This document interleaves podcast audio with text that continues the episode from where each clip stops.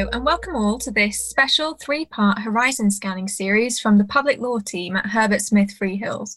We are delighted to be joined by Hanbury Strategy, a strategic advisory firm that provides political insight and analysis.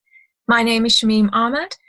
I'm an associate in our Public Law team at the London office, and I am joined today by Nusrat Azhar, a Public Law partner at Herbert Smith Freehills, and James McBride, a partner from Hanbury. James leads Hanbury's work on political and policy insight, advising businesses across a range of industries. Together, we're doing a three-part series, looking to the horizon and considering the political and legal landscape we can expect post-COVID and post-Brexit, as well as returning to the post-general election agenda. James, let's start with the broader question. What do you anticipate to be the impacts of COVID? Great, uh, thank you, and, and thanks for having me. I suppose on that that first question, I think the first thing to say is, you know, we all read the F T, we all read different publications, and you read a lot about different expectations about how the world will, will vary, and they can lend themselves to hyperbole. Um, but I don't think we should let the sort of exaggerations of some uh, prevent us from thinking seriously about what the, the future might hold. And I think this is especially true in the U K because in a few months, we won't be living in a just a post-COVID world, or at least in a different stage of the crisis. We'll also be living in a post-Brexit world. Um, and so the potential for change, I think, is even greater in the U K than, than elsewhere. Um, and I think we can kind of split these two, these sort of consequences into two categories, really. The first is changed fundamentals. And then the other is accelerated trends. And I think together, uh, that will create a sort of leftwards turn and a more nationalistic turn when it comes to our, our political economy. Um, and by the way, on that, it's worth noting that a leftwards turn is highly unusual in the U K. I think you have to go back many, many decades, I think potentially um, as far back as the eighteen fifties to see a recession result in a leftwards turn. A more nationalistic turn is much more common. So let me just quickly discuss those changed fundamentals. Um, I think there are probably three. The first is I think we're heading for a much bigger and much more interventionist state. Um, I think the entire role of the state will be reimagined. Um, second, I think we're heading for a greater pooling of risk.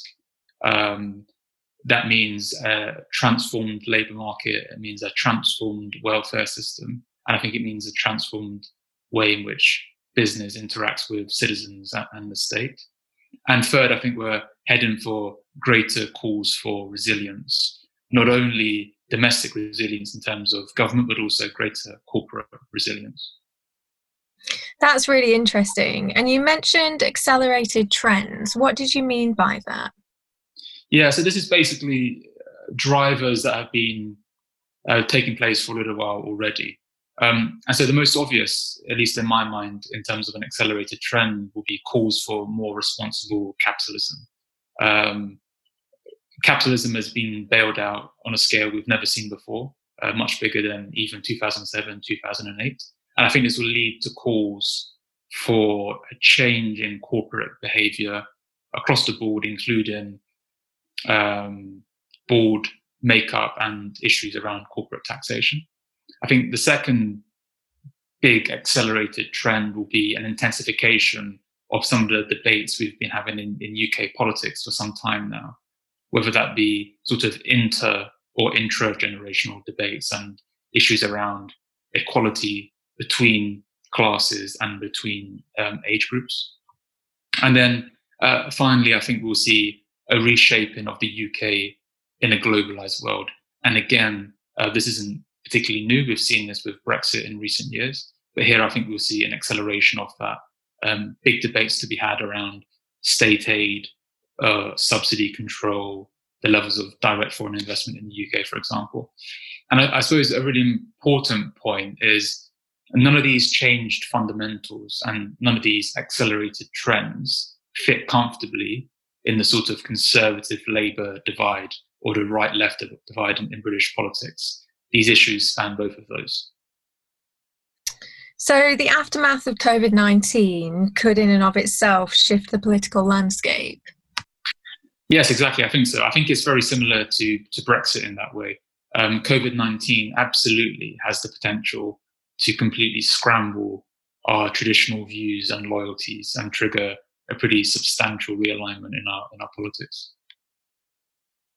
That certainly gives a lot of food for thought. Just moving away from the economy, Nusrat, would it would be really helpful to better understand COVID nineteen's impact on the legal landscape. What type of cases have arisen out of COVID? Thanks, Shamim. Um, well, to start with, a case was brought in respect of the legality of lockdown itself. And you might have heard of this uh, case. It was brought by businessman Simon Dolan against the government, and he essentially argued that the government had acted illegal- illegally and disproportionately over the COVID nineteen lockdown. And the court ruled uh, that the case be dismissed on all grounds, although we understand at the time of recording that Mister Dolan is now considering an appeal. However, the majority of cases we've seen going through the courts really focus on specific aspects of COVID decision-making, where litigation was contemplated and brought in respect of specific quarantine provisions and government action or inaction. So, for example, a claim was brought by families with children on the autistic spectrum, challenging the limit on outdoor activity. Interestingly, the government changed its policy there to make it clear that those with health conditions that require them to leave their homes more than once a day and travel beyond their local area are expressly permitted to do so. And so that particular claim was withdrawn from the courts. There have also been a challenge brought by two doctors challenging the government's guidance on the use of personal protective equipment, or P P E. And in particular, they argued that P P E availability and guidance is inadequate in providing them with appropriate protection from infection. On the topic of P P E, there's also been a challenge brought by the Good Law Project to the award of a contract for P P E to a small company with allegedly no relevant experience. And you might well have heard about the claim brought by British Airways, Ryanair and EasyJet against the government, challenging the introduction of the two-week quarantine period on travellers entering Britain. They've been claiming that the new guidelines are more stringent than those in place for people confirmed to have COVID nineteen, and say there was no consultation or specific evidence provided for, as they put it, such a severe policy. They argue that the policy will have a devastating effect on the economy. The claimants here want the government to re-adopt its previous quarantine policy introduced in March, where the restrictions were limited to passengers from high-risk countries. And the three airlines here argue that this would be the most practical and effective solution and would bring the U K in line with much of Europe. At the time of recording this podcast, we are now awaiting judgment. So I do expect that we're likely to continue to see more of these COVID challenges in the short to medium term, in particular while the COVID legislation, regulations and guidance remain in place. As far as we've gathered, there are no plans to dismantle the COVID regime as yet. It's really interesting to better understand the range of cases that are being brought.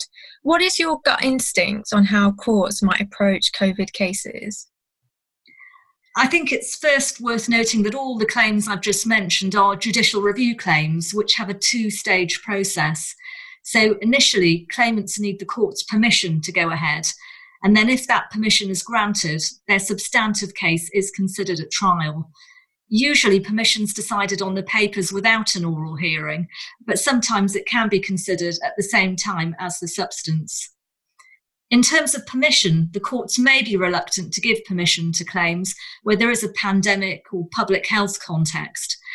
But on the other hand, topics such as the quarantine are such a major interference in people's lives that the courts might well take the opportunity to scrutinise important legal questions about the limits on the government's powers, even in a pandemic. When it gets to the question of whether a claimant could win a case relating to COVID measures, I think a significant hurdle that claimants face is that courts are likely to give the government a high margin of deference when it comes to decision-making that affects public health. And indeed, this was noted in the Dolan case I've mentioned, where the court dismissed Mister Dolan's claim partly on the basis of the context in which the restrictions were imposed. That is, a global pandemic with a highly infectious disease capable of causing death, um, spreading and transmissible between humans. Looking to the future, how might scrutiny or a lessons learned exercise on COVID take place? There are calls for a public inquiry into how COVID has been dealt with by the government. And if an inquiry happens, that could be a longer-term impact of the crisis. If the government doesn't proactively establish an inquiry, it might actually be compel- compelled to do so by the courts. And indeed, there is a potential human rights argument that where there have been deaths or serious threats to life, there should be an inquiry. So it's not difficult to see how COVID could fall within that line of argument. Thank you, Nusrat and James. We'll see how the political and legal landscape pans out. That brings us to the end of our time for today's podcast. For more information, please feel free to be in touch and keep an eye out for our Public Law Notes blog and the firm's COVID nineteen material. Thank you all for listening. This was Shamim Ahmad talking to Nusrat Azhar, who co-leads Herbert Smith Freehills' public law practice in London, and our guest, James McBride, a partner from Hanbury Strategy. Watch out for our next episode in this three-part series on what the future holds post-Brexit. Until then, take care.